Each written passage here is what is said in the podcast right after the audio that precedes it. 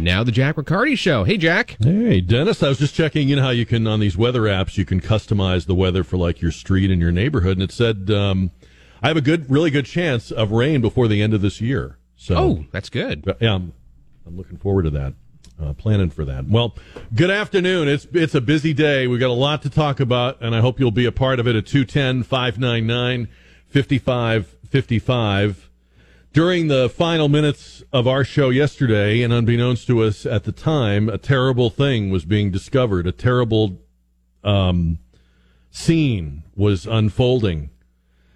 And um, apparently, a city worker first found this 18 uh, wheeler parked on Quintana Road, and it was just sitting there. And there appeared to be a guy laying in the in the dirt behind the truck. Turned out to be dead. Turned out that truck was full of dead people.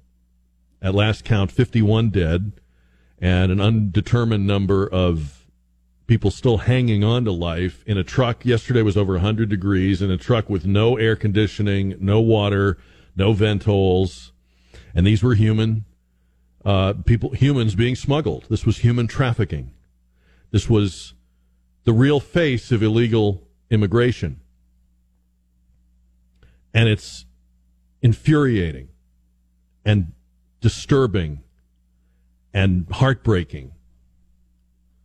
You don't know what to do first. You don't know whether to, to pray for the souls or pray down condemnation on the idiots that make this happen or the evil demons that take the money to transport these people and then abandon them.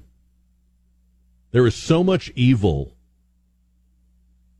in the industry of illegal immigration because illegal immigration overlaps with human trafficking.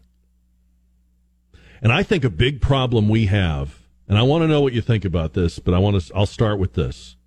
I think a big problem that we have is these ignorant or naive politicians who make the face of illegal immigration a little girl with a rainbow t shirt or a little boy with a balloon or a beach ball. But the real face of illegal immigration are people that suffocated to death under other people in the back of a truck. The real face of illegal immigration is human trafficking. People who give all the money they have to a to a devil who does this to them. And doesn't even have the decency to provide water. They transport people worse than they transport cattle. And our politicians are broadly to blame for this. I mean, the, the traffickers are to blame, and I hope they catch every son of bitch that did this and, and throw the book at them. But the politicians are to blame for being naive about it or pretending to be and romanticizing it and, and, and giving us lectures like we don't like we, we don't need anymore about we're a nation of immigrants and all of that. This is the truth. They don't even give them water. They can't even breathe. They take their money and they leave them to die. And it happens over and over again. And I'm not interested. I'm not interested in the political line on this. You don't have to give me the Republican line on it or the Democratic line on it. I've heard all that. What would you do to fix it? And in fixing it, you have to acknowledge that we are a, a prosperous country and a free country in a hemisphere full of poor and unfree countries. So people are always going to want to come here. You can't change that. But I think when you enforce the border, when you enforce your on the books, already passed, already in place immigration laws, you reduce the opportunity. You don't eliminate it, but you reduce the opportunity for these demons to take these people and then kill them.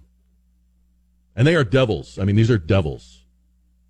This is not, let's not mince words here. These are evil people. that would do this to a, a, a truckload of human beings. How do you fix it? What would you do to fix it? What's the answer to this? And you know, we've tried a couple of things in recent years. We've seen two very different uh, approaches, and I, am curious to know what you think. We had an approach that was very uh, strict about the border, even to put uh, put up a wall, and we saw the numbers go down. And then we've seen an approach in the last couple of years that both uh, openly and tacitly encourages people to come and incents people to try. And what you're really incenting them to do is you're incenting them to take a tremendous risk, to take a tremendous gamble with their health or even their life. Is that responsible? Is that the right thing to do? Does that look like the right thing to do? What do you think? How would you fix this? 210 599 5555. The Department of Homeland Security, a few days ago, before this happened, put out a circular to its, uh, well, actually to all federal employees, not just its own, but to all federal employees, offering them the chance to do a 60 day volunteer stint along the southern border. So they're asking federal employees to take a leave and come down to the border and hand out clothes and blankets and meals and pick up trash and process illegal immigrants. So that's your government's response. It's a volunteer, it's a call for volunteers like we're having a neighborhood garage sale. I, I, I find that unserious. I don't know about you. So now that we've got the Supreme Court decision on Roe v. Wade, we're hearing from the Democrats about what should be done next. By the way, they don't talk about what they could have done any time in the last 49 years, which would have been to codify Roe v. Wade. They never did it, and their supporters never seem to ask them why they never did it. It's very curious to me. It's not the first time a political party has, has promised something and never delivered on it, but it would be a good time maybe if you ever run across a Democratic office holder just to ask him or her, gee, you had 49 years, you had presidents, you had majorities What's the deal? Anyway, the ideas they have now are uh, some include these. Uh, one idea um, is to um, pass a law that says women can travel uh, between the states for any reason. You might say to yourself, "I thought women already could travel between the states for any reason," but uh, they think that some Republican states will try to block women and imprison women within their states so that women who live in a non abortion state wouldn't be able to travel to a state with abortion. Um, that sounds ridiculous to me, but it's a good talking point for the Democrats. Another idea, I don't know if you've heard this one, Elizabeth Warren's been talking this up, is to put um, abortion clinics run by the federal government in the national parks. Quote, they could put up tents. This is what she said. They could put up tents have trained personnel and be there to help people who need it. It's a medical emergency, added Warren. Now, it would be Elizabeth Warren, of all people, who would like the idea of putting up tents on federal land for abortions. Abortion in a tent at a national park. That sounds very Elizabeth Warren. But I was intrigued by her use of the word it's a medical emergency. Remember the last thing that was declared a medical emergency? And do you remember what that enabled or empowered people in politics to do? So watch that. That's interesting. This is going to be the funniest thing you've ever heard on this show, and it is not me saying it, but Uh, you probably should pull over. You probably should put down a beverage if you're drinking anything right now. Hillary Clinton, in an interview with Gayle King, complained yesterday that Supreme Court Justice Clarence Thomas is a person full of grievance and resentment. I mean, pot meet kettle. Clarence Thomas is full of grievance and resentment. said the former First Lady. I went to law school with him, she said. They weren't in the same year, but you know how the Clintons are. They details don't matter. I went to law school with him, she said. He has always been a person of grievance for as long as I've known him. Resentment and grievance, she said. Hmm. I can't imagine why a black man going to an Ivy League school would have any resentment or grievance. I, I, what what possibly could have brought that on? Um, she really is a, a delight, isn't she? Of all people to accuse someone else of being full of resentment and grievance. Takes one to know one, Hillary. Our next guest, we always learn from uh, Todd Bensman, is senior national fellow, security fellow at the Center for Immigration Studies, and uh, in a prior lifetime was an award-winning journalist who covered many things, including the southern border. His byline often seen, among other places, in the San Antonio Express News. And he joins us now in the KTSA Connecticut Quality Water Softeners Newsmaker line. Todd Bensman, and I think everybody looks at this this story of the semi and the 51 dead and they want to know uh, how, how, does this happen and w- what do we do about it?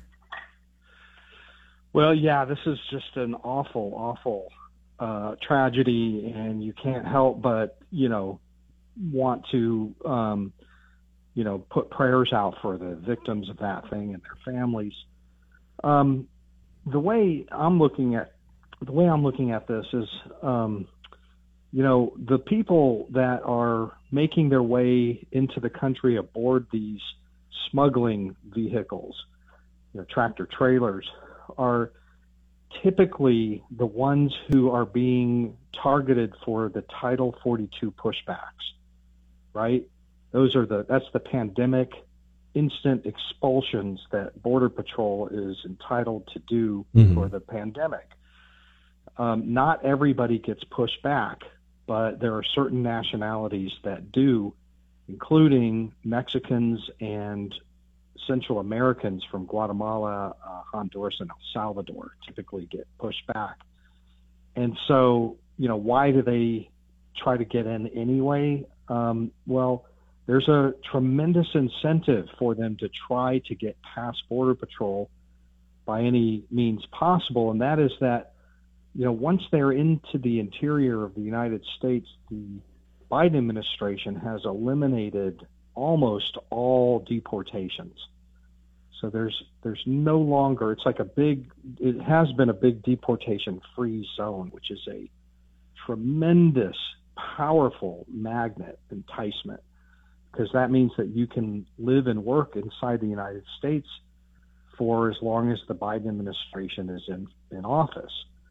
And so, you know, they try to punch through in huge numbers. Uh, they run, they call them runners.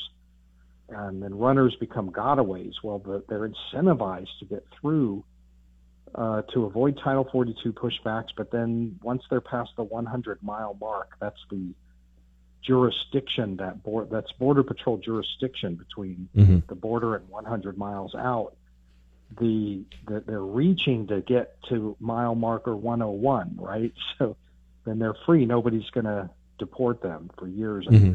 It's my belief that there that these these people would probably be alive today had they not been, you know, told by the cartels that all they got to do is get past the border patrol and they're home free, and that it not be true, uh, which it, it is true now unfortunately, the uh, ju- uh, federal judge in Texas just vacated all of that uh, last week, and it became the order that you have to do regular deportations. ICE has to be freed to deport whoever they want to deport. When the law says they have to deport, they deport, and that just went into effect on Saturday.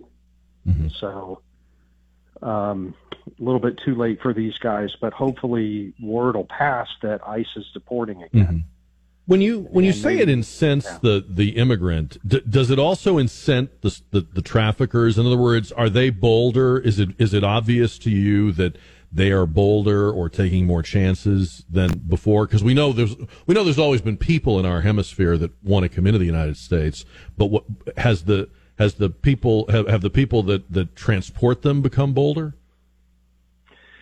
Well, I think they're just re you know they're they're adaptive, uh, highly adaptive. So they're just adapting to changing circumstances on the ground. So, for example, you know a lot of interior checkpoints uh, on highways are are abandoned now all over you know the borderlands. They took them off because they need those border patrol agents to process in the families that they're letting in.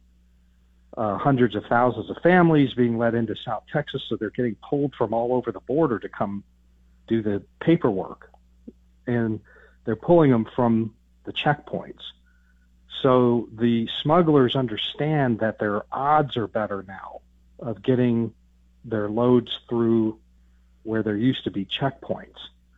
So I don't know if that's bolder, but it's mm-hmm. just you know they're just being rational, smart you know smugglers. You know, mm-hmm. they're like, oh, all these checkpoints are abandoned now, and you can see them. I mean, I've driven by a lot of them that are just you know there might be a parked border patrol vehicle there, but they're closed.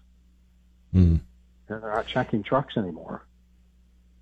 In, in your experience, you've seen all kinds of different administrations and policy approaches. Is something like this apt to move the needle with this administration? It doesn't seem like it, but would it? Well, because what's happening is that it's the whole thing is falling along partisan lines. So right. So I'm seeing people out there saying, "Well, if you weren't enforcing if it weren't for Title 42, they wouldn't have gotten on the on the trucks. Yeah. So their their argument is no enforcement. Enforcement kills. And then that's on the on the far left. Enforcement kills. Don't do enforcement. If you do enforcement, you're going to kill people. And that's where the Biden people are.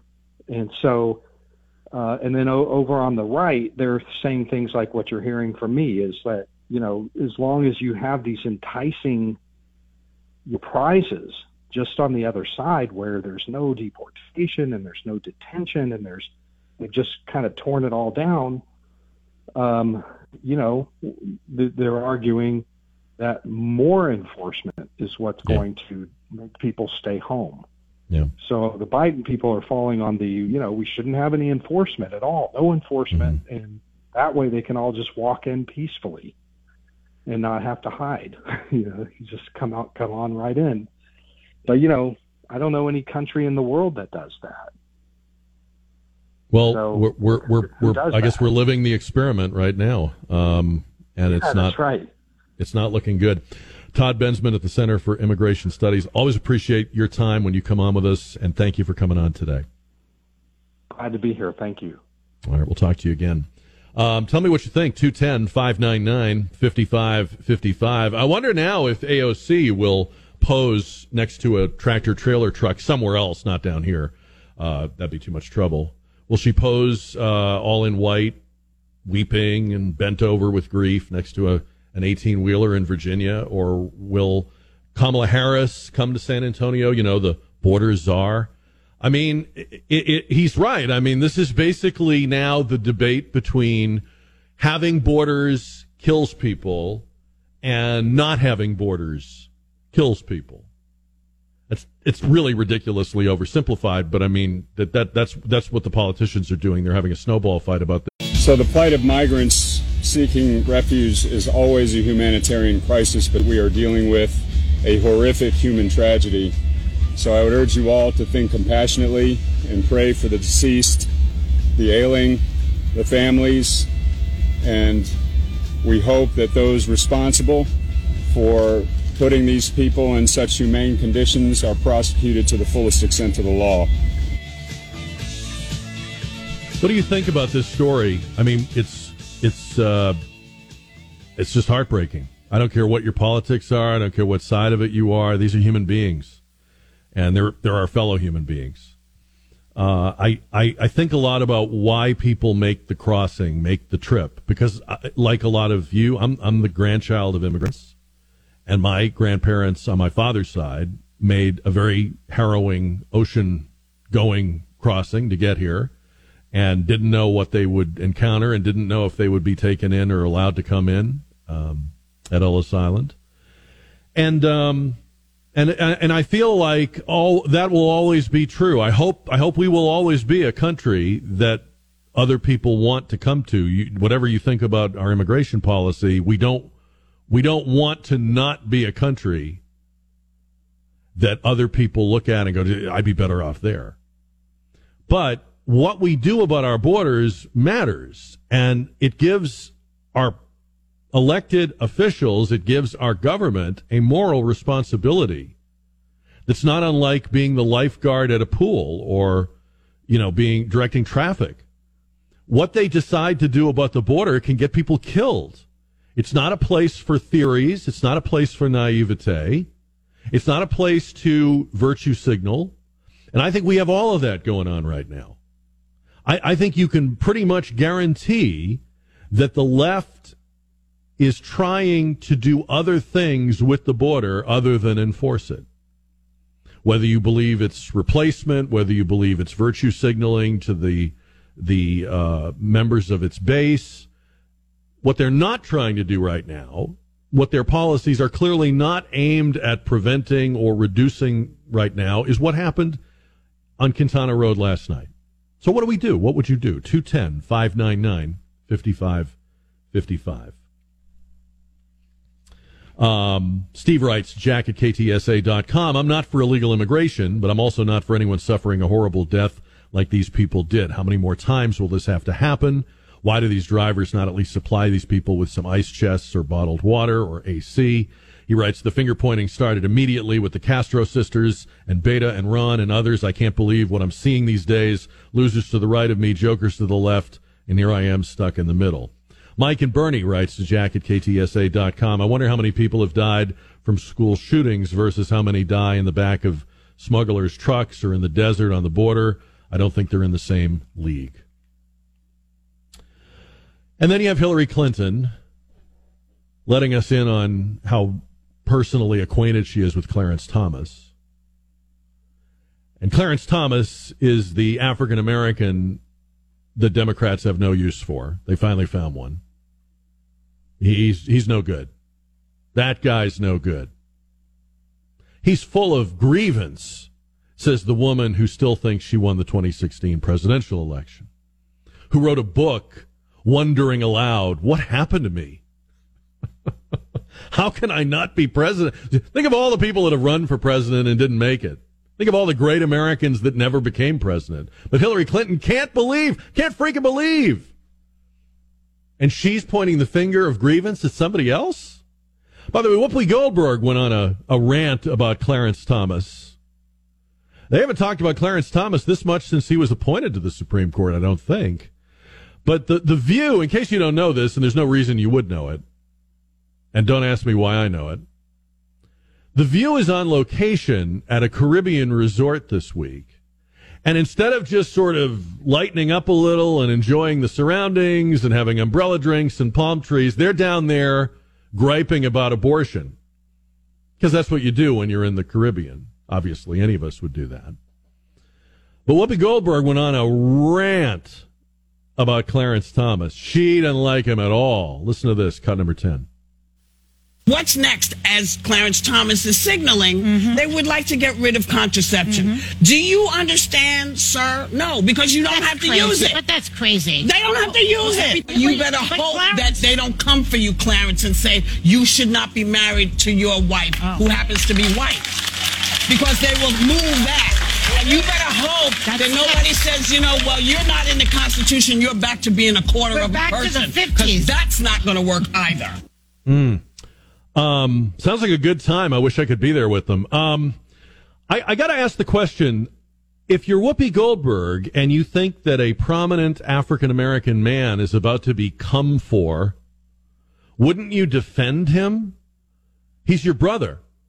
Wouldn't you fight for him if if if you're such a good person, Whoopi Goldberg?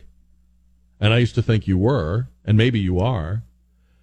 Wouldn't you defend Clarence Thomas's interracial marriage of many years to Ginni Thomas? Wouldn't you say not, you better look out, But hell no.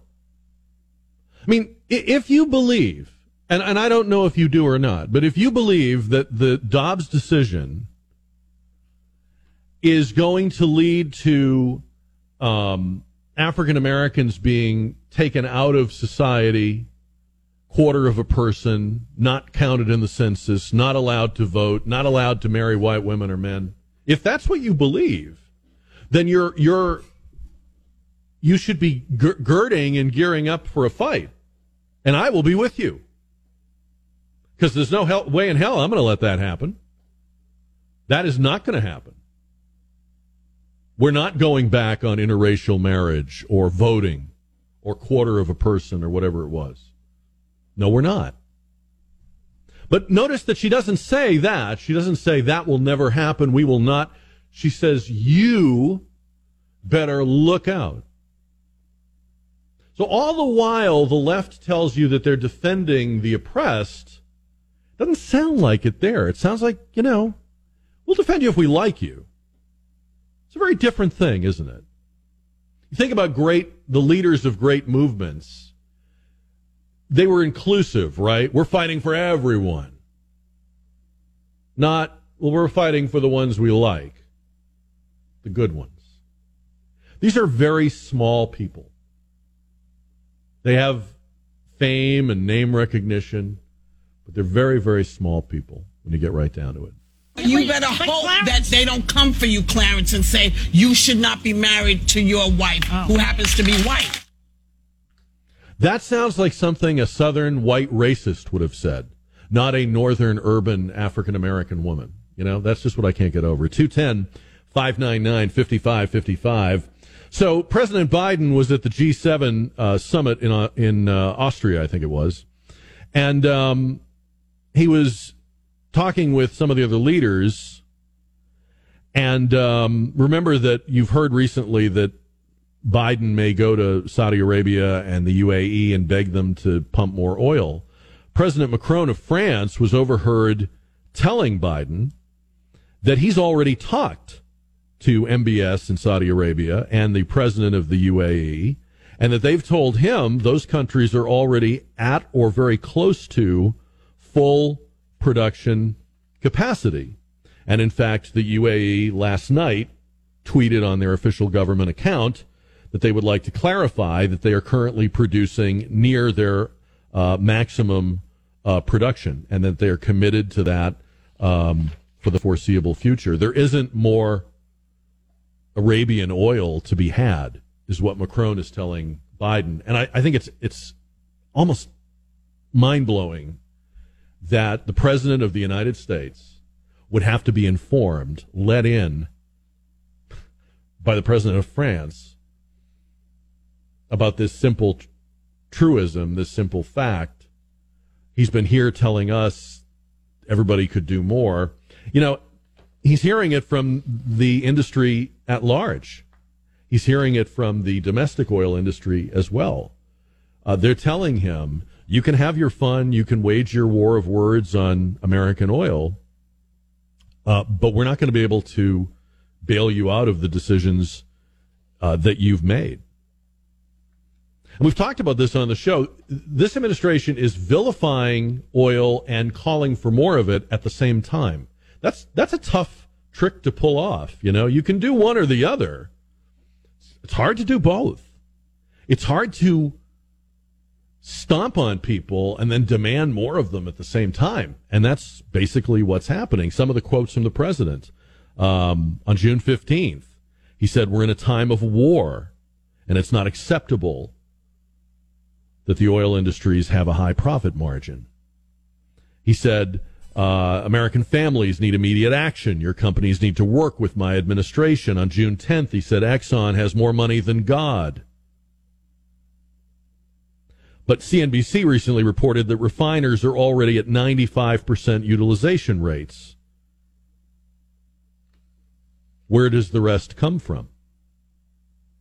And the reason we don't have more oil and more refining capacity is because there's been this incessant push for green energy. Somebody pointed out that in 2020, ExxonMobil lost 22 million, uh, 22 billion dollars. So yes, they made a nice profit in 2021, but they took a huge hit in 2020. Where were the politicians then? There's 65,000 people that work for that company. Where were the politicians worrying about them then? No, it's easy to talk about them making big profits in the years that they do, but no one said boo when they took a loss. And turning a profit, of course, is evil and greedy and wrong, except when it isn't, right? That's the thing about the left. The economy they want is not an economy where no one would make a big profit, but where the only people making big profits would be people they like. They want to decide which companies are virtuous and deserve to make a profit and which companies aren't and don't.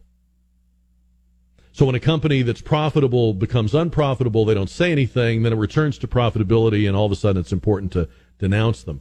This really isn't a war on oil. This is really a war on capitalism. And if you don't recognize that by now, you need to know that whatever business you're in, this is a war on what you do too.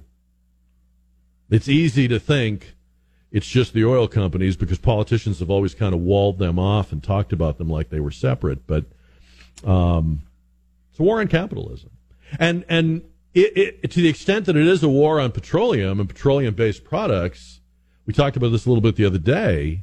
There's hundreds and hundreds of products that use petroleum derivatives. So when you end quote unquote oil and gas, you're also ending things made with various materials, whether it's stereo speakers or golf balls or kitchen utensils or hair curlers or house paint everything from pharmaceutical products to cosmetics, ballpoint pens, a lot of upholstery, a lot of clothing. Let's let's end all that too. Because we're going to be intense in the national parks with Elizabeth Warren, so we won't need all that anyway. 51 dead is the current uh, death toll from illegal immigrants left to smother and suffocate to death in that in that uh, truck. We've been talking about the uh, war on oil and the war on Clarence Thomas and many other things. 210 599 5555. Carlos is on 550 and 1071 KTSA. Carlos, good afternoon. Good afternoon. Hey, I'm very, very upset with the San Antonio mayor. I heard him on the radio say that those 50 deaths were the fault of Congress because they don't pass immigration reform laws. I wish someone would inter- interview him. You get him on your show and ask him, how about the current laws we have? Why don't why don't Biden enforce the immigration laws and quit encouraging them to be able to come over here? We all know he's responsible for disaster, among others, is our border problem. What's your comment on that? Well, first of all, I'm I'm kind of over. I guess we lost Carlos. I wish he'd hung on. Um, I didn't get a chance to offend him. He's already hung up. Uh, I'm I'm kind of over politicians that literally stand on the bodies of dead people and repeat the talking points they've already. It, you, the only time you should say something right after a bunch of people have died is if you have something new to say about it, but they don't. Um, so I'm I, yes, Ron Nirenberg is is a is a very predictable cookie cutter politician who, I mean, for a guy that's supposed to be nonpartisan, he, he's one of the best Democrats I've ever met. I mean, he he just he is right down the line. But but whether it's it's Ron Nirenberg or it's Ted Cruz, I I get it. I get your position. Okay, I, I, I get you would have done this, you should have done that. It was the last administration. It's this administration. We need to start. You and I need to start talking about this in ways that make sense in the real world. Because theories are not why people come here political philosophies are not why people come here. Red and blue states are not why people come here. People come here because in much of the rest of the hemisphere, they're miserable. And they're going to try to come here whether Ron DeSantis is the president, Donald Trump is the president, Joe Biden is the president, Kamala Harris, you name it. What you do about it matters because real people's lives are affected. Not only the dead immigrants, but how about the Americans who live on the border? They call our show all the time. I wish every talk show had the kind of callers we get like Omar and some of the others who live on the border and say, look, you, you have no idea what's happening. You can't believe what has happened to our lives, to our communities, to our land, to our children. And they don't hate the people that are coming but they hate the fact that their own government has abandoned them to this, has has left them to this. That's what that's the problem here. And so it does no good, in my opinion, for the Ron Nirenbergs and the others to, to, to, to talk about it with their usual talking points. What has to happen and I'm no expert on it. That's why we had Todd Bensman on, and we're going to talk to some other people as we go along. We're going to get Congressman Tony Gonzalez in here uh, in a little while. But I think what has to happen is you, you need to have a, a, a position or a, a policy on the border that is serious, that isn't based on virtue signaling or somebody's naive theories, right?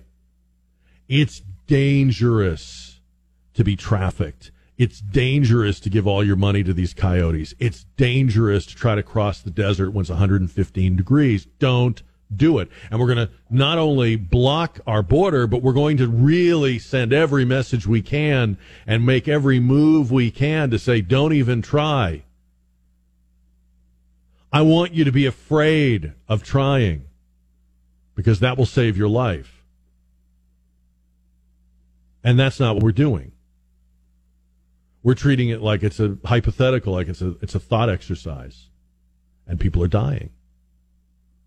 You should be mad about that. I don't care which side of this you're on. People are dying because of a theory that if you open the border and if you suspend enforcement of it and if you don't uh, deport, that that's kindness. How, do, how, how does that look to you right now? And in the meantime, I want to ask you today have you heard the latest on the J6 hearings? Now, you might remember a while back I told you that they had announced they weren't going to have any more hearings in June. They were going to resume in, in July. And then this morning they called a ad hoc, got to do it right now, special uh, new evidence hearing for the January 6th committee.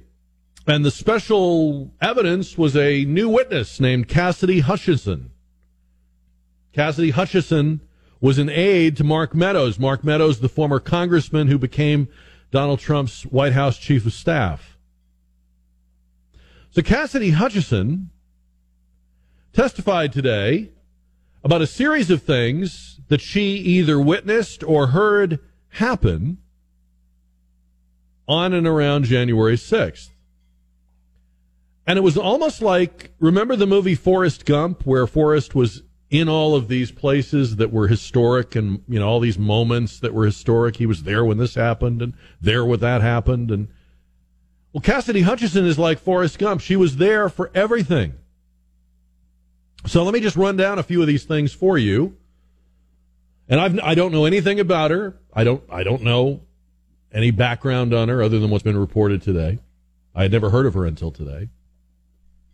But he, she says that, um, among other things, the um, president knew that there were armed supporters of his wanting to get into his rally at the Ellipse, that Trump wanted to go to the Capitol and be there with his supporters on January 6th, but that his own advisors and ultimately, finally, the Secret Service told him, You can't go. It's not safe. She says the president was in the limo with his Secret Service detail, arguing with them and berating them for not taking him.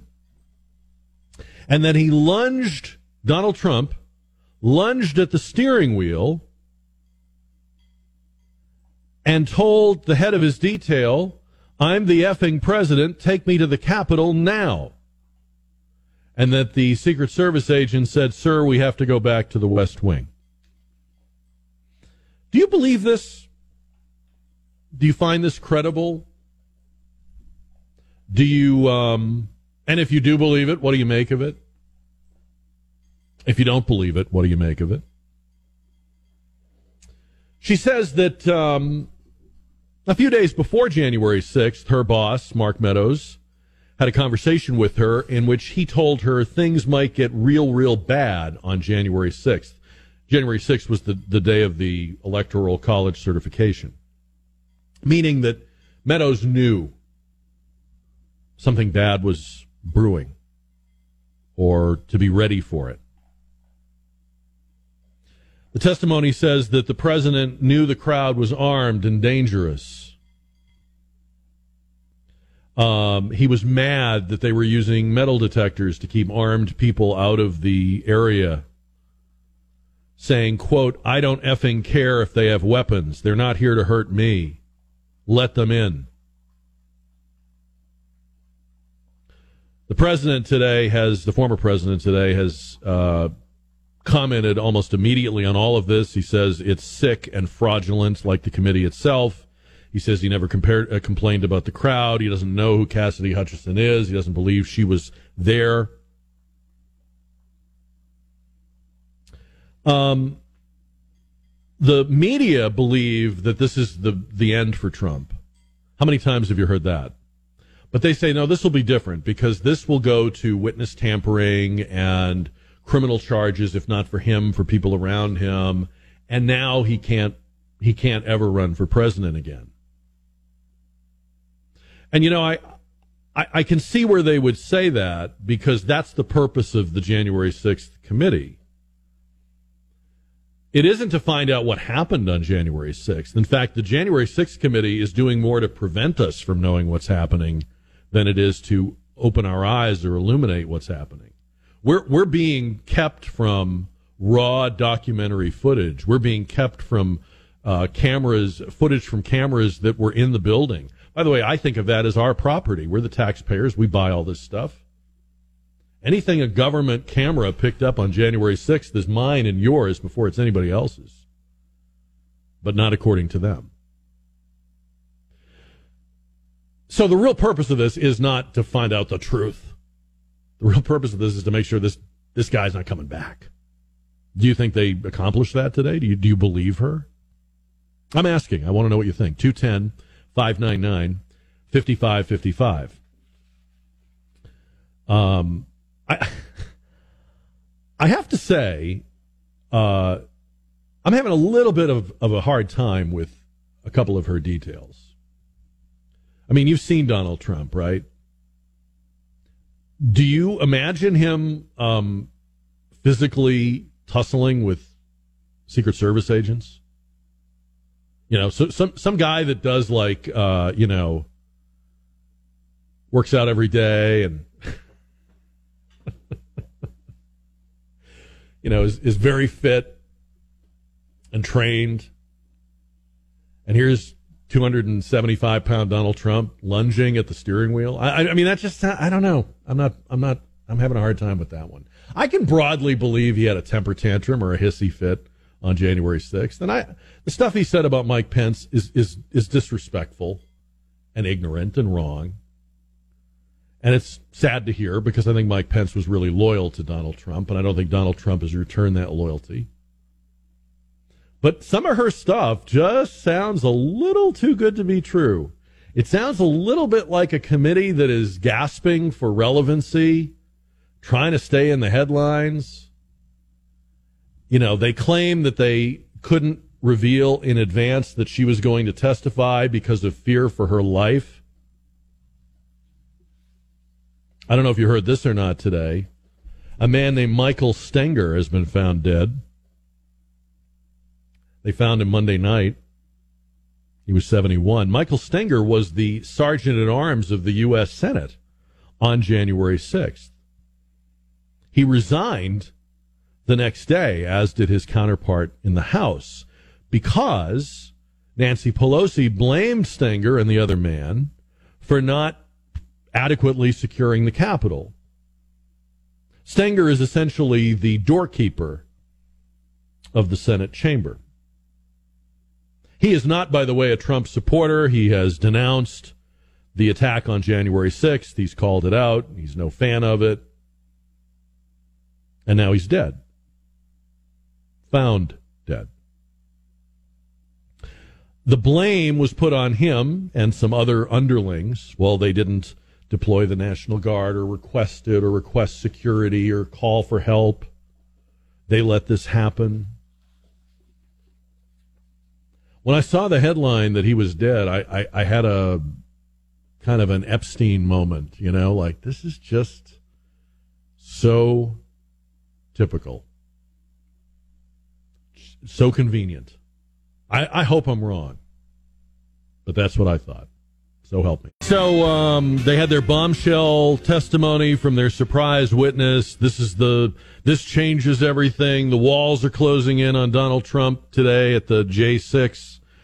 We've heard this before. What did you think? What do you think? 210 599 5555. In the meantime, predictable party lines after the 51 found dead in the back of the tractor trailer on Quintana Road here in San Antonio. We're talking about that right now with RJ Hauman, who's the Director of Government Relations and Communications at Federation for American Immigration Reform on our KTSA Connecticut Quality Water Softeners Newsmaker line. And RJ, it's good to have you back with us. Um, I was saying earlier that I think one of the things that plagues us when it comes to the border and, and border politics is the politics part. It's, it's the, the, struggle between theory and reality.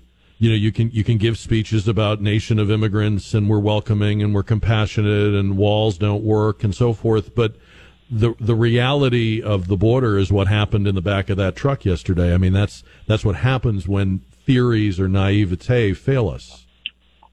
No, you're spot on. And again, first and foremost, I mean, this is an unspeakable tragedy, and, and it can't happen again. But I mean, I'll, I'll be straightforward. This is on President Biden and Homeland Security Secretary Mayorkas. I mean, due not only to their passive stance on border security, but actual decisions they've made. I mean, they've ended remain in Mexico.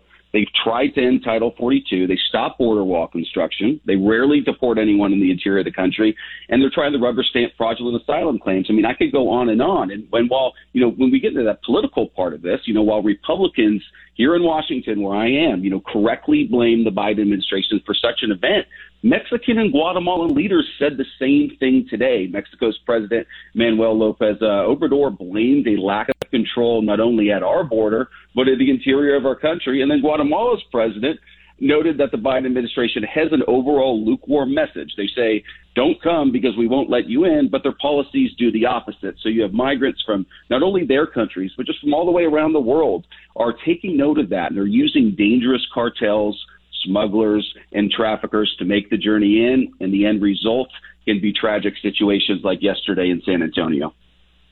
You know, I've been um, in all the years I've done this, I've had you and, and other folks from FAIR and other immigration organizations on the show. And in the past, RJ, we were talking about or we were debating different ways of getting to the same place. But we're not we're not having a debate anymore about what would be the best way to enforce the border. We have a political party whose argument is border enforcement itself is a bad thing. That having the border is why this happened, or or uh, you know th- that's why people take chances. And so we're no longer arguing about the best way to do the right thing. We're really divided over what the right thing is. No, no, and you're spot on. If you look at Beto O'Rourke's response to this, is he's basically saying, okay, this can't happen again. And listen, restrictionists like us and all Republicans in Washington, we agree with that. It can't. But again, what is his solution? His solution is to open the border. He wants, he goes, everybody to come in legally. And again, as tragic as the as this event is, all these people are economic migrants that are coming up here because they want a better life. And I understand that. But again, what Democrats want to do is have the borders be completely open, and the people who not only break our laws, but they, they come through a very deeply flawed system can stay here for good, and, and as many can come in as humanly possible. What do you say? And this goes, I'm going to go back a ways now here. I'm going to go old school here. But years and years ago, I think it was the Libertarian Party that used to say the answer to the border is no border Uh, you wouldn't have you wouldn't have people dying of illegal immigration. You wouldn't have cartels. You wouldn't have human smuggling. Um, we ought to just, we're, we're, we're a prosperous country. We could certainly accommodate more people to work and fill up our workforces. What, what is your response to that argument that the best response to the southern border would be an open border?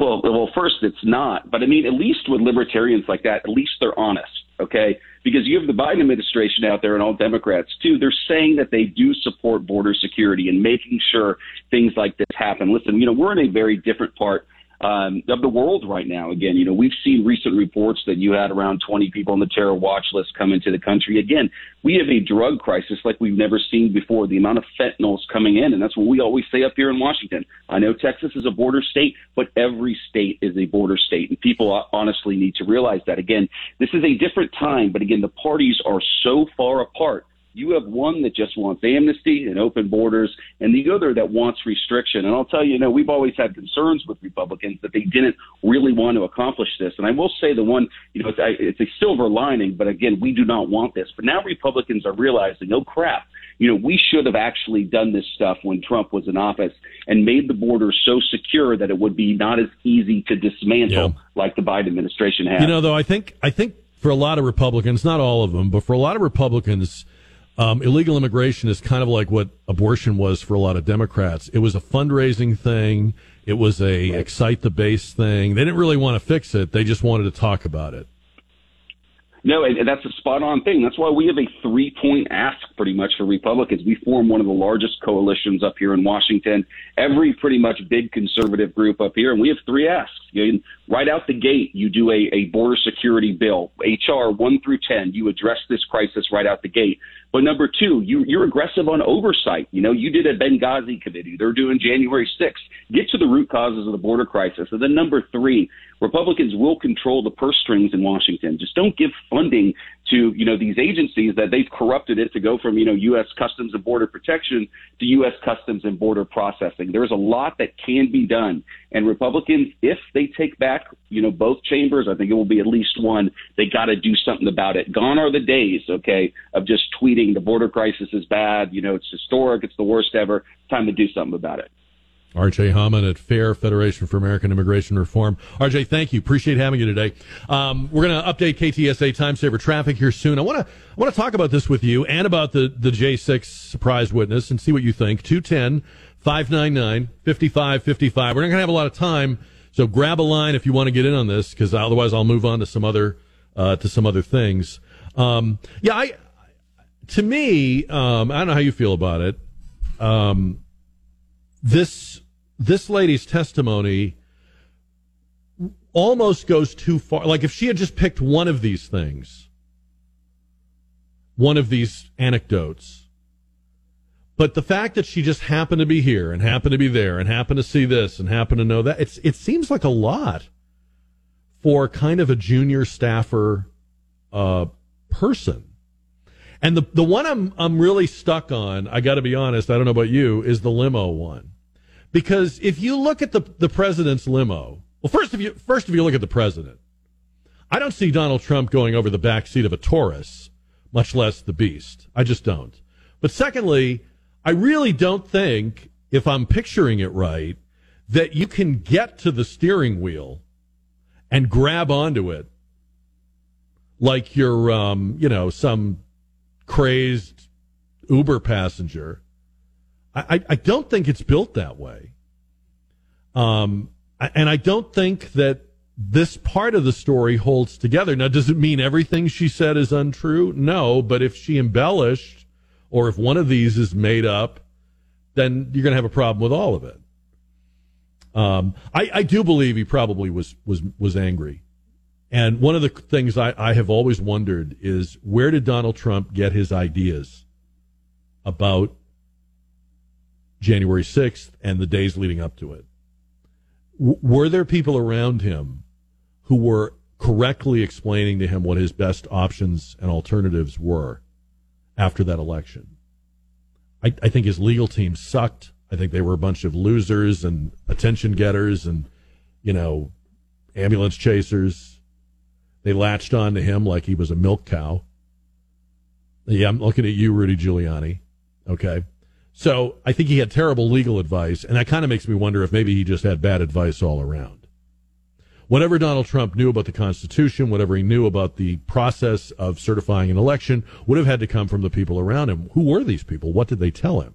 And does that explain why he was angry or frustrated at Mike Pence? So I can believe that.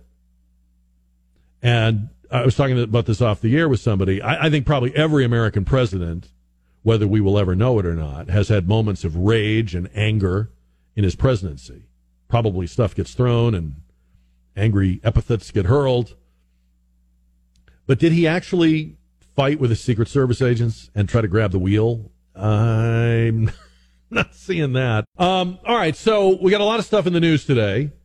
Uh, we're talking about gas prices, the war on oil. We're talking about the um, J6 committee and the surprise witness that's going to polish off Donald Trump's political fortunes and, and, and have him uh, in prison. That's what they think. Her testimony is so incendiary and explosive. But does she know what she's talking about? Is she credible? What do you find her if you watched it or if you've seen any clips of it? Do you believe her? What do you think this is? Uh, where do you think this is all going? And then, of course, the big story San Antonio again for the second time in a very short span is the biggest is the, the site or the, the location of the biggest story. And this time it's 51 dead illegal immigrants in the back of a locked tractor trailer truck. And um, as you heard um, RJ Hammond and, and Todd Bensman earlier saying, the politicians in this country are still defending their theories about the border and about immigration. But this is about the reality of it. This is about what really happens, what really works. And even foreign leaders are calling this a failure of America's border policy. Tell me what you think. 210 599 5555. The, um, some of the dead were outside the truck. When they came upon the truck, there was a, a dead body outside the truck, like at the, at the back of the truck. And then they found people dead around the area. People that had been so sick and so weak that they got out, but they um, couldn't make it very far. There was no water in the truck. The truck was not hooked up to a power source, so the ventilation, the air was not uh, working. Probably one of the most bizarre. Don, tell me when we're ready here. Um, pr- probably one of the most bizarre things uh, I, I heard, and I read this somewhere, was that the people's bodies had been sprinkled with seasoning with spices. And that was supposed to be to cover up the smell. Because if you could smell a lot of human perspiration, you would know that there were human beings in the back of this truck. I don't know if that's true. That's what they're saying. There's three people in custody. Don't know too much about them right now.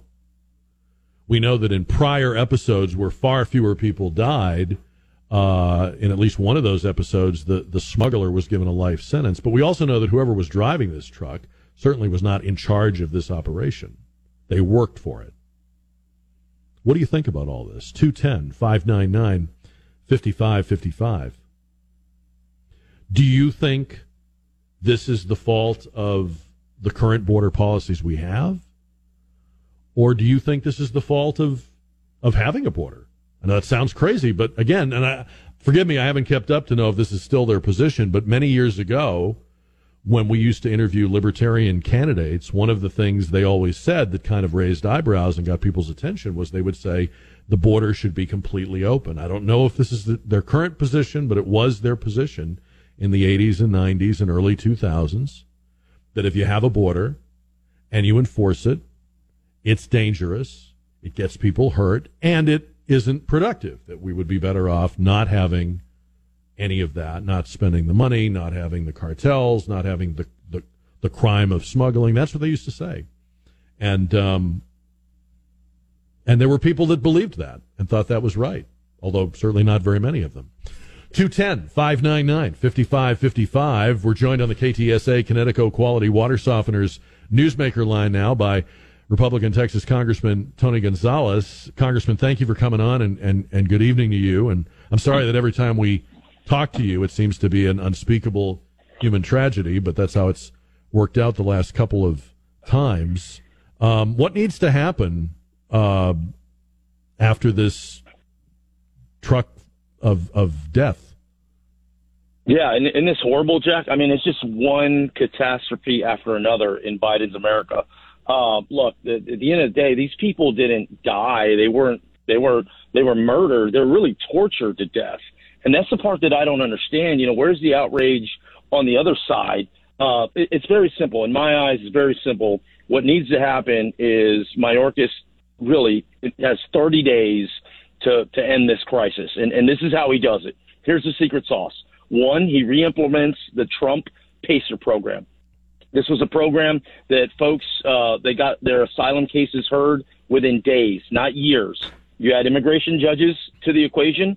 And then once those, once those cases are heard, if they, if folks do not qualify for asylum, they get repatriated back to their country of origin. If you do that, you do that for 30 days.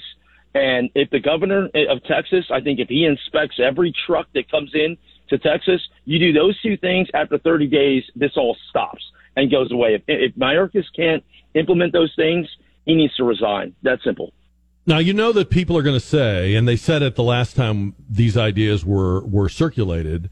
If you did all those things, you would choke the border so badly that we'd have more of a supply chain problem, more shortages. You'd you'd you'd crush businesses because you've got to have the trucking. What is your response to that?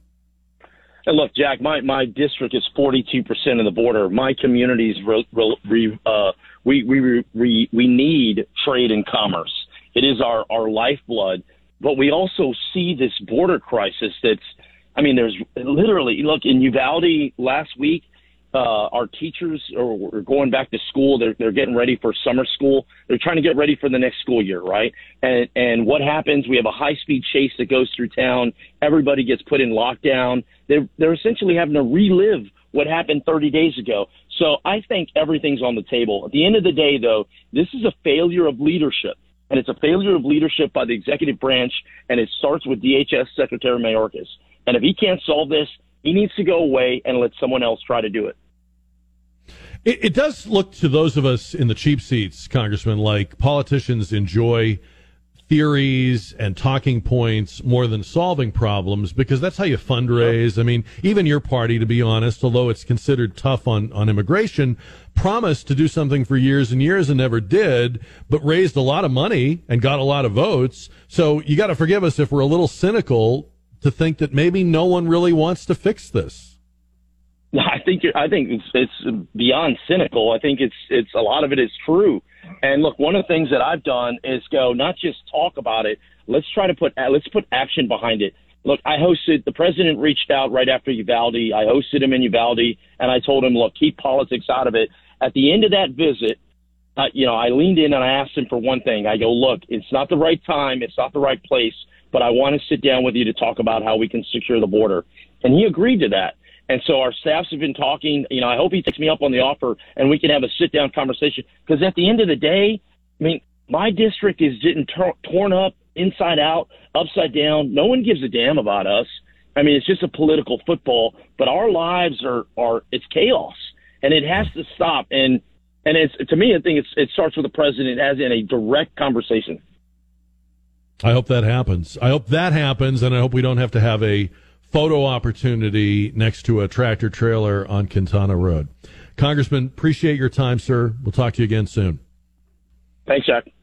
Congressman Tony Gonzalez with us, KTSA, Kinetico Quality Water Softeners, Newsmaker Line. I, have checked so far, no photo op with AOC next to a tractor trailer. So we're waiting for that. I still think that's going to happen. We have a president who doesn't know where he is, and apparently before him, we had a president who was trying to take the steering wheel away from the Secret Service. That's that's what we heard today, anyway. That's what they're claiming. Uh, we'll talk about that, and um, we've been talking about the uh, this semi truck uh, and these dead illegal immigrants and the politicians that just want to make old speeches and return to old talking points. And, and this is what happens when theory meets reality, right? When when slogans about immigration meet the reality of poverty on one side of the border and prosperity on the other side of the border. Uh, and yeah, people will risk their lives and give their lives to get here. And to some extent, that is that is never going to change. That will never completely go away. But what we do about it is our responsibility. It's our piece of it. I want to know what you think about it. Michael is on 550 and 1071 KTSA. Michael, good evening. Uh, how you doing, Jack? Yeah, we're getting some rain here in Comal County. Hopefully, you get some in Bexar County. Yes, sir. Yeah, they. Uh, you know, I, I tell you, it's it's sad that so many people died in these trailers. Uh, and but you know, I used to work for a company, you know, in a driving way, and these newer trailers that they they're that they're making, they're making them so where they can be open from the inside. You know, swinging doors. They have a uh, a knob that you turn, and the outside mm-hmm. latch falls off mm-hmm. on one of the doors. That will mm-hmm. enable somebody, if they're trapped or intentionally put in there, they can open it from the inside. And the same. So you're wondering, like, some of them did get out. You're some of them did get out, but you're wondering maybe like why they didn't get out sooner. Is that what you're saying? Yeah, well, if it's an older trailer, you can't open it from the inside, you know, unless right. you have. Okay, but they did. What I'm open. saying is, they did. The doors were open. They did get out. Not all of them got out, but some of them got out because they found some of them two or three blocks away, dead. Wow. So and, and so what I'm thinking is, could they maybe maybe they waited? Maybe they're afraid to open the door. Maybe they were told not to, and they waited too be. long. That could be. That could be, and that's sad because that's just it's it's just a waste of human life. You know, but I mean, you can understand they're they're they're probably told by somebody who's pointing a gun at them, "Don't you open the door? Don't you make a move? Don't make a sound." Um, you know, they're terrified. They're afraid of these people. This isn't like they're traveling on American Airlines. You know, they're they're traveling in the company of of murderers, and they're afraid of yeah. them, and they probably didn't want to do anything that would get themselves hurt. Yeah, and that's sad because you know it, it's they're just being taken advantage of from the beginning to end. You're literally to the end. Well, and this is why you can't you can't talk about it the way these politicians do. Michael, thank you for the call. You can't talk about this stuff like you're having a seminar, a summer seminar about it. Um, it's re- it's the real world. I, I, I have relatives up north and I've told this story before. God love them, but they have those signs in the front yard. There's no such thing as an illegal person, and so forth and so on. By the way, they're snobs. They wouldn't want an illegal immigrant in their house. They wouldn't even want a legal immigrant in their house. But but that's but that's another matter. But you know, this whole there's no such thing as an illegal person, and uh, border border enforcement is mean and racist. Yeah, see, they should talk to the people I hear from every day, who are living on the border who are themselves, in many cases, immigrants or the children of immigrants or the grandchildren of immigrants as we are. And, you know, no, it's, it's a necessity. You have to have borders. You, ha- you can't have a country without borders. You can't have sovereignty without borders. The things you think our country should do, whatever that is, only can happen if we have some control over it. And so that's what I mean about the collision between theory and reality. The further away you get, the more you're in, you're inclined to, or you have the luxury of formulating these poetic, romantic notions.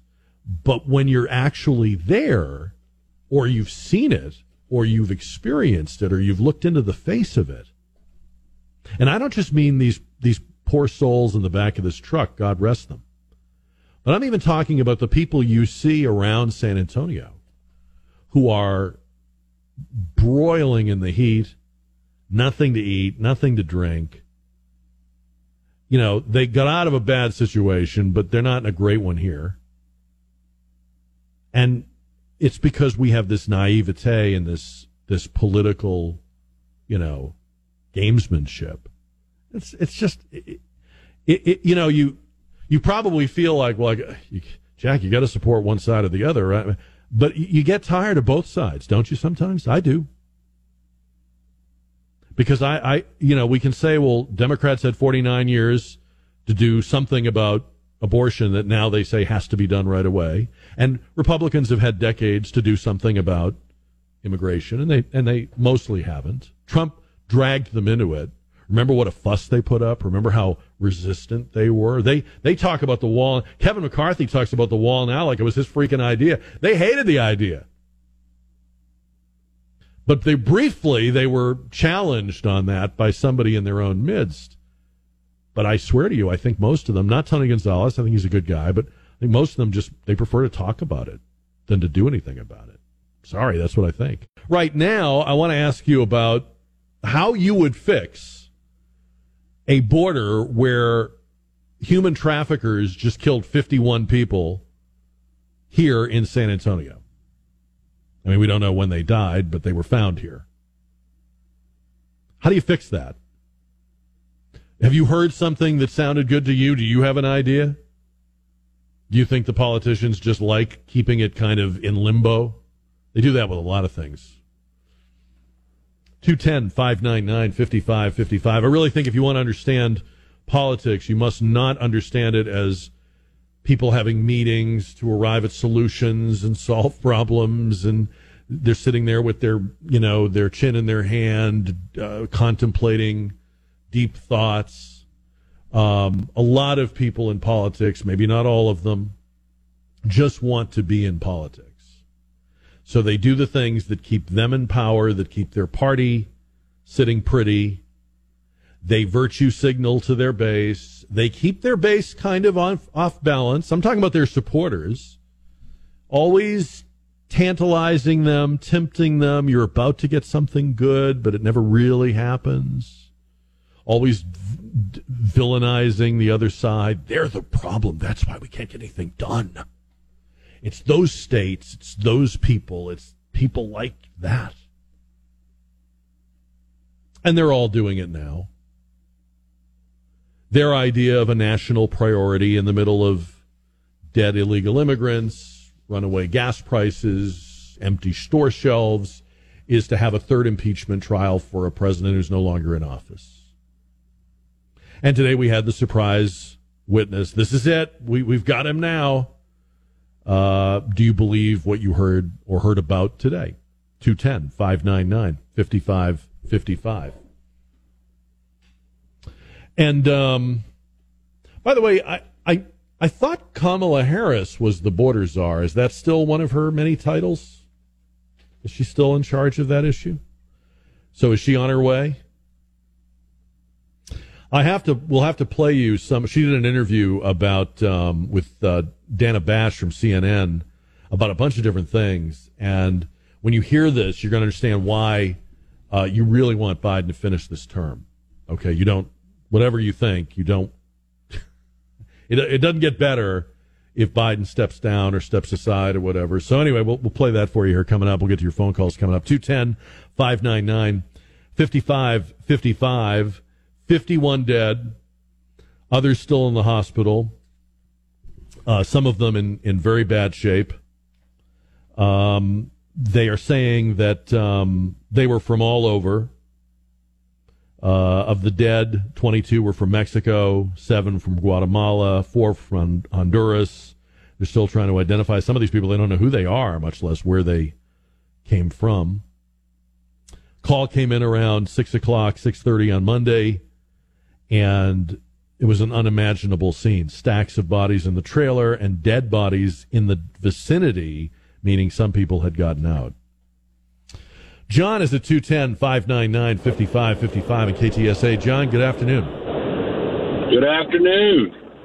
Um, I tell you what, there was a gentleman that wrote a paper for the, what is it, the Express now, a few years back about using a business model and a semi government agency to actually hire these people, do it legally, giving them um, essentially green cards for short term work. But it was, in other words, use the government the way it's supposed to be used, use a business model so that everybody, you know, ends up on the legal side. Let's put it that way. Yeah, I, thought maybe you remembered who that was. I, I I've heard stuff. I don't remember that specifically. I mean, I've heard people say that that the way to the way to manage the border is to uh, sort of manage the flow rather than try to prevent or, or discourage people from coming. I just I don't think you could I don't think you could just do that, John. You know what I mean? Like uh, I, I don't No, think you could just say, well, we'll make sure there's a job for every one of these people. Correct. You're right. I mean, what what you're doing is is you're, you're, you're uh, essentially you're going to have to do twofold. You're going to have to secure the border, but at the same time, those that are wanting to work, they're coming here to do work.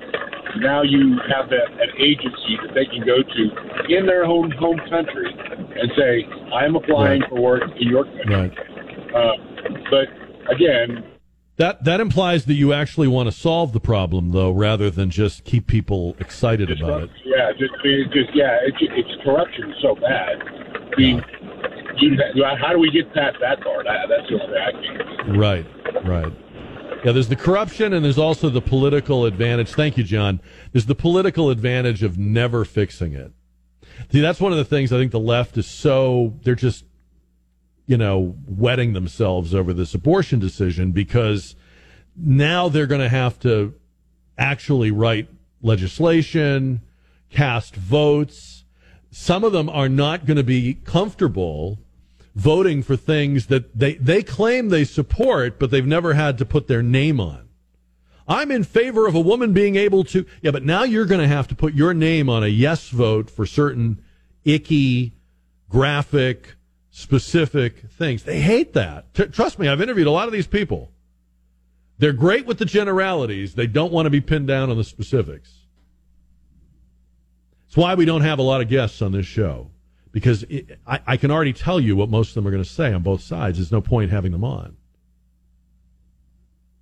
I um, I do think that the, the if you if you understand that the political parties would rather not solve this, then you're halfway home to figuring out what we will have to do to solve it. They, they it will be solved in spite of them, not with them. Does that make sense? I I also think, and I, you know, I don't want to get too cynical here or put too many layers on all at once, but you do realize how many members of Congress are under the thumb of foreign powers, and therefore they can't get too muscular about immigration, visas, things like that, deportations, because they, they work for somebody and it ain't you. You know, if we knew even the tip of the iceberg, we'd be so disgusted we'd probably give up on these people. I, you know, there's been people like Peter Schweizer and others who've written books about who owns and the foreign interests and the inside insider stock trading, and it's both parties. But it, it, it, you have to factor that in, okay? So poor, desperately poor countries aren't too poor to buy American politicians. And they do. And they make sure that nothing too dramatic or drastic gets done here. And look what happened to the guy that did do some dramatic, drastic things or proposed them. And you'll know everything you need to know about the likelihood of that happening again.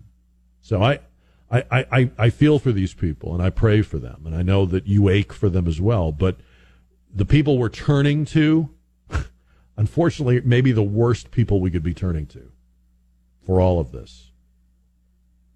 And now we have the Biden family finally in the place they always thought and hoped and believed they should be the White House. And the um, reports you probably have heard, if not, I'm going to play them for you here in a minute. Um, there are now, um, and I think it came from uh, the Times of London and the Washington Examiner, but there are now voicemails and emails and videos of Joe and Hunter Biden talking about Hunter's business deals, the family's business involvement with China and other foreign powers, Joe Biden giving Hunter Biden money for hookers. And I mean, it's all of this was out there before the 2020 election. Hearing about it now is kind of interesting and also pretty much useless, right? But anyway, we'll we'll hear it. Um, in late uh, 2018, December 2018, uh, the New York Times was running a story about the Biden family's dealings with some Chinese tycoons of questionable caliber. And Joe Biden called his son Hunter to discuss the Times article. That uh, call was backed up on the now infamous laptop, and this is what it sounded like. Cut number one.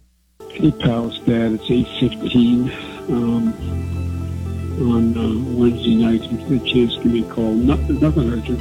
Just want to talk to you. I thought the article, least the thing on online, is going to be printed tomorrow the Times was good. I think you're clear.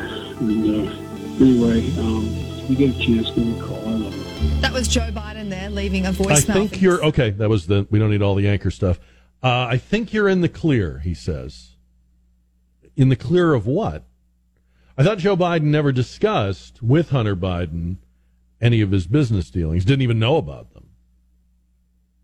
You know, I'm of two minds when I hear that call, and this may surprise some of you who think you have me all figured out. But um, I- Uh, yeah, I think the Biden family is corrupt and they're in up to their elbows. But Joe Biden does sound like a guy who is who realizes his son is a cock up and is is just heart sick over it. I mean, I really I I don't believe all the bluster about he's the smartest man I've ever known and I know he never did anything wrong. Joe Biden knows his son is a mess.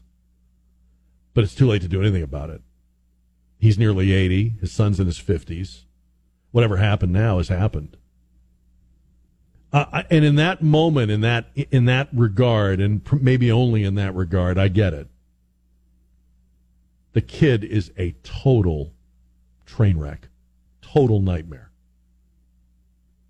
And Hunter Biden, if he was your relative, would be all by himself a reason you could never get any kind of security clearance at all. But again, the rules are different for politicians.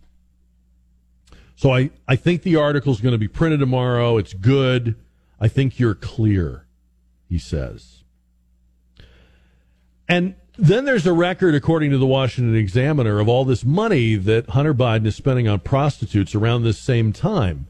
And Joe Biden is wiring Hunter Biden money.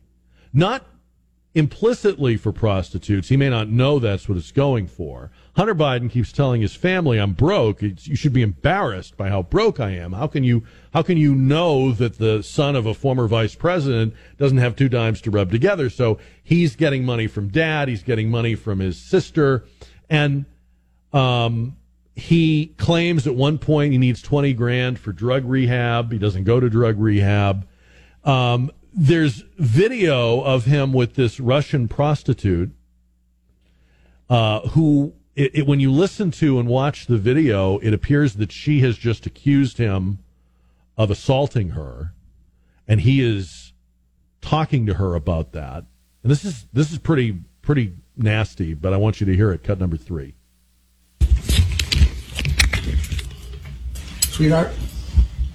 Hey. Hey. Are you okay? Everything fine? Are you hurt in any way? Any any way? Are you hurt? Hey. Is anything hurt on you? Anything?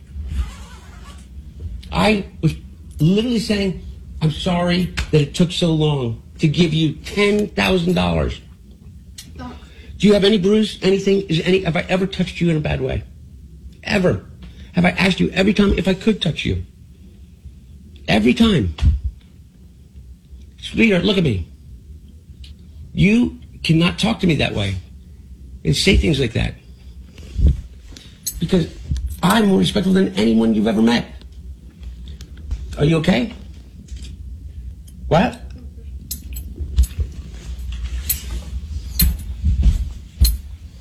Here. I thought you said you wanted water. It's the only water I have. Sounds like a hell of a guy. This is somebody that used his family name to make business deals. to make millions of dollars. God knows where the money went because he never seems to have any.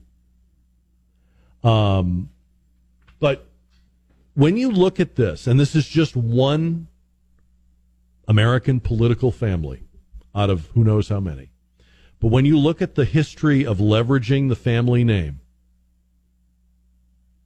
to make money and make it with some of the worst people on earth, these these uh, Chinese tycoons are in tight with their their communist government. They are directly responsible for slave labor. They're directly responsible for Uyghur concentration camps.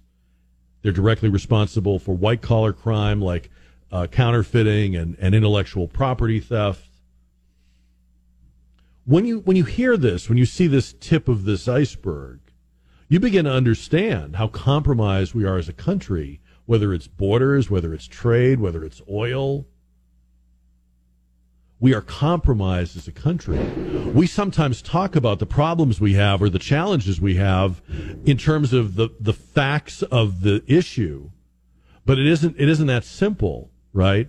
When the people in charge are owned or owed.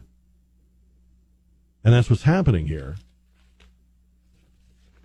But I'll leave you with this. I'm not trying to tell you what to think about it. You can make any, you can form any conclusion you want about this. You, you don't need me to tell you what to think. Probably too many people in your life trying to tell you what to think. I won't be one of them. But I'll just leave you with this. All of this garbage, all of this absolute sewage that has come out after the election, right? All of this. Remember, they, there was there were glimmers of it before the election. The New York Post got taken off of Twitter, and the rest of the media took this this um, white glove attitude. Oh, we're not we're not lowering ourselves to these these rumors and these innuendo. Well, what good does it do to find out about it now? The guy's president. Daddy is in the White House. The big guy is in the White House. Would it have made a di- this is this is my point. Would it have made a difference if people knew some of this, heard some of this, saw the video of of Hunter Biden being really nasty with this Russian girl? W- would it have mattered? Maybe it wouldn't have. You know, maybe had people known, just just had the chance to consider. I mean, not that everybody would have believed it, not that everybody would have said I I totally but I mean just just if they'd had it available to them. Like you're getting all this J6 stuff, but you may not believe it. You may not think it's true. You may think this Cassidy Hutchinson is is making it up, but but at least it's but at least it's in front of you. They made sure none of this was in front of you till after the big guy was elected. What good is it now?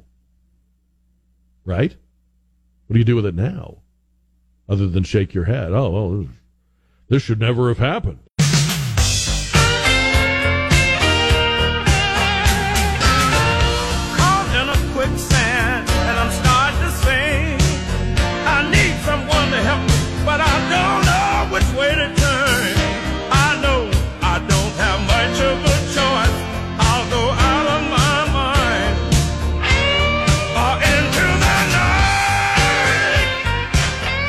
Six thirty-six, our KTSA news time. Jack Riccardi, my dreadful little show here for a few more minutes. We'll have the results in the poll question coming up. Um, so we're either going to get now a, a presidential visit to Quintana Road, or maybe the border czar, Vice President Kamala Harris, will come. Not really relishing either one of those. Doesn't solve anything, doesn't do anything. It's more of what we already have, which is politicians virtue signaling over a real human problem. The vice president was interviewed by Dana Bash on CNN last night. Now, CNN's a pretty friendly place for Democrats generally, but remember they have that new boss who's trying to supposedly, allegedly trying to drag them a little more to the center. I don't know if that had anything to do with the tenor of the questions. They were not hard questions, but they were hard for Kamala Harris. For example, Dana Bash asks she quotes President Biden as saying that Roe is on the ballot this fall. And she says to the Veep, what, what do you tell Democratic voters who worked hard to elect a Democratic president and vice president, a Democratic House, a Democratic Senate. Um, w- w- why haven't you already acted the way you're saying you're going to act now? Cut number four. What do you say to Democratic voters who argue, wait a minute, we worked really hard to elect a Democratic president Yeah. and vice president, Yeah. Democratic led House, Yeah. a Democratic led Senate. Do it now. But do what now? Uh, what now? I mean, we, we need, we, listen, what we did, we extended the child tax credit for the well, first I'm year. sorry, when I say do right? what, Yeah. do it now, Yeah. act uh, legislatively to make abortion rights legal. We feel the same way. It, do it now. Congress needs to do it now in terms of permanently putting in place a, a, a clear indication that it is the law of the land that women have the ability and the right to make decisions about their reproductive care, and the government does not have the right to make those decisions for a woman. She really doesn't do her homework, does she? She just kind of wings it. And you would too if every interviewer pitched softballs at you. But now that they're throwing overhand on occasion, it really starts to show. Do what now? she says to the interviewer. And then she's asked about the filibuster uh, because the filibuster is in the way of Congress uh, codifying Roe v. Wade. Listen to this, cut number five. As the vice president, as the president of Yeah. the Senate, do you have a position on? I know you don't have a vote on it, but do you have a position on whether the filibuster should be eliminated? I think the president has spoken on that issue, and Well, he the- said and more. He kind of left the door open. Is this where he was leaving the door open too? I think that he has been clear about where we stand on, on this issue of reproductive health and what the president and our administration have within our toolkit to do. And so, so far, that's what we've been pursuing. I'm the first ever woman vice president, but I'm not going to say anything about this or have an opinion about it because my boss, the president, has already spoken. Okay. All right. And then Dana Bash asks about the economy, about inflation, about $5 a gallon gas. What are you going to do about that? Well, we need to do something about it, she says. Cut number six. Is there anything else you can do to help bring down the cost of Yeah, gas? well, first of all, let's just say that this is this is a very real issue, and um, we have to do something about it, and it's one of our highest priorities. It's all everything is their highest priority. Every remember when they were running, it was we're going to do that on day one. We're going to do that in the first 100 days. Now they're in. We're way past the first 100 days. Now it's highest priority. I think about that every day. The president works on that every day. He's doing everything in his power. And Bash is saying, "Yeah, but what?" I don't know. Let me come back to um, abortion because this was a really bizarre uh, sequence of comments. So, Kamala Harris is talking about what people should think about what's at stake when it comes to abortion rights. And most people think about and talk about our daughters, their daughters. But Kamala Harris, who, who doesn't have any sons, says you should think of your son when it comes to the abortion question. Cut number eight. Listen to this. We think about it, everyone has something at risk on this. First of all, if you are a parent of sons, do think about what this means for the life of your son and what that will mean in terms of the choices he will have. Okay, if I'm interpreting that right, that is a pretty nasty statement. So, your son is going to be a horn dog. Sooner or later, he's going to knock up some girl. If there isn't legal abortion. Your son is screwed. That that's her argument. I mean, that is a terrible argument. I mean, I thought Lily had some bad arguments yesterday, but that is a terrible argument. This is the highest ranking elected woman in the country.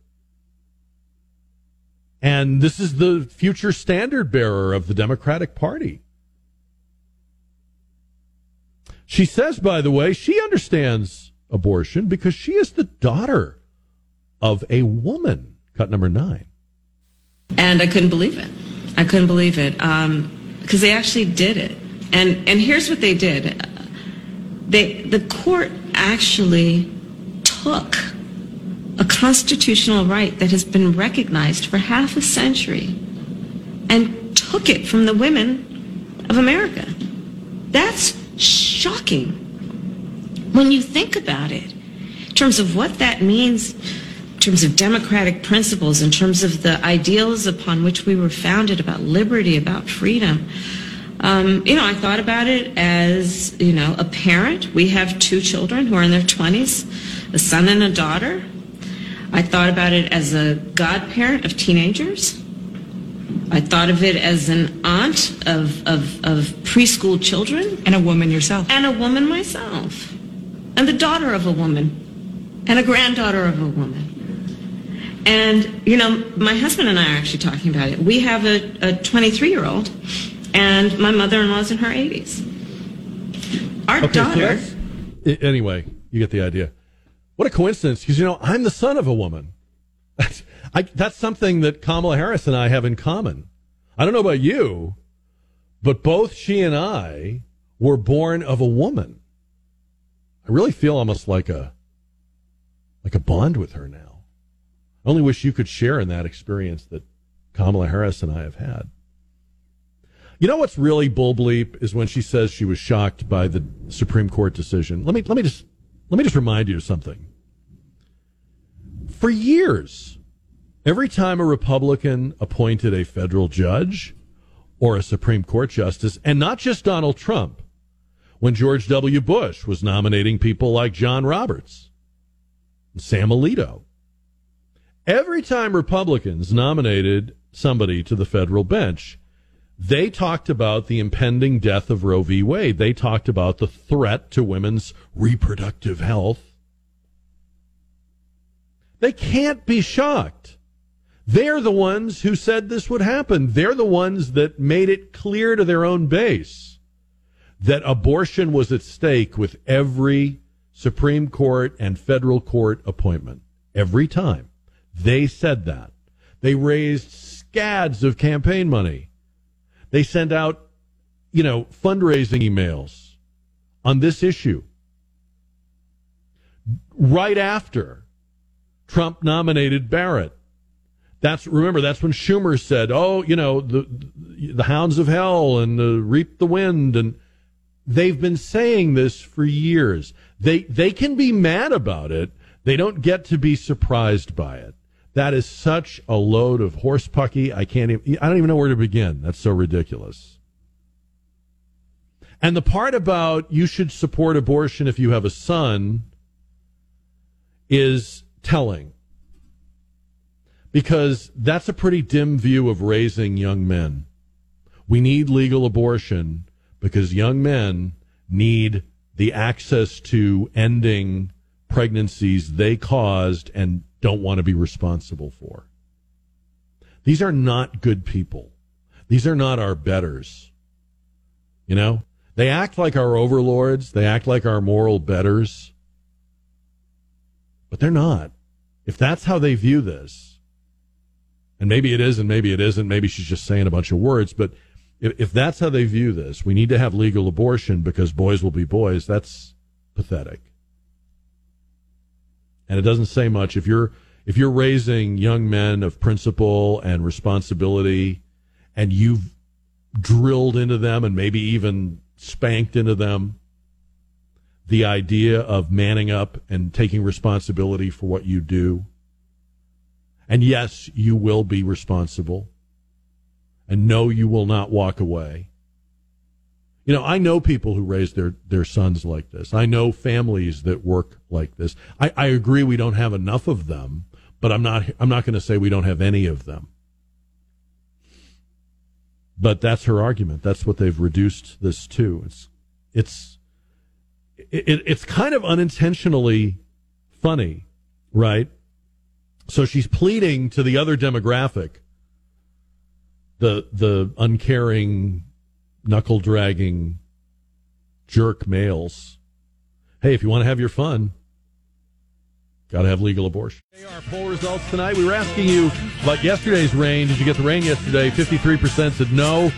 47% said yes. Hopefully, more of you got it today. Seems like there was more of it and it was more widespread today. I hope you get some or you got some. Rain, that is.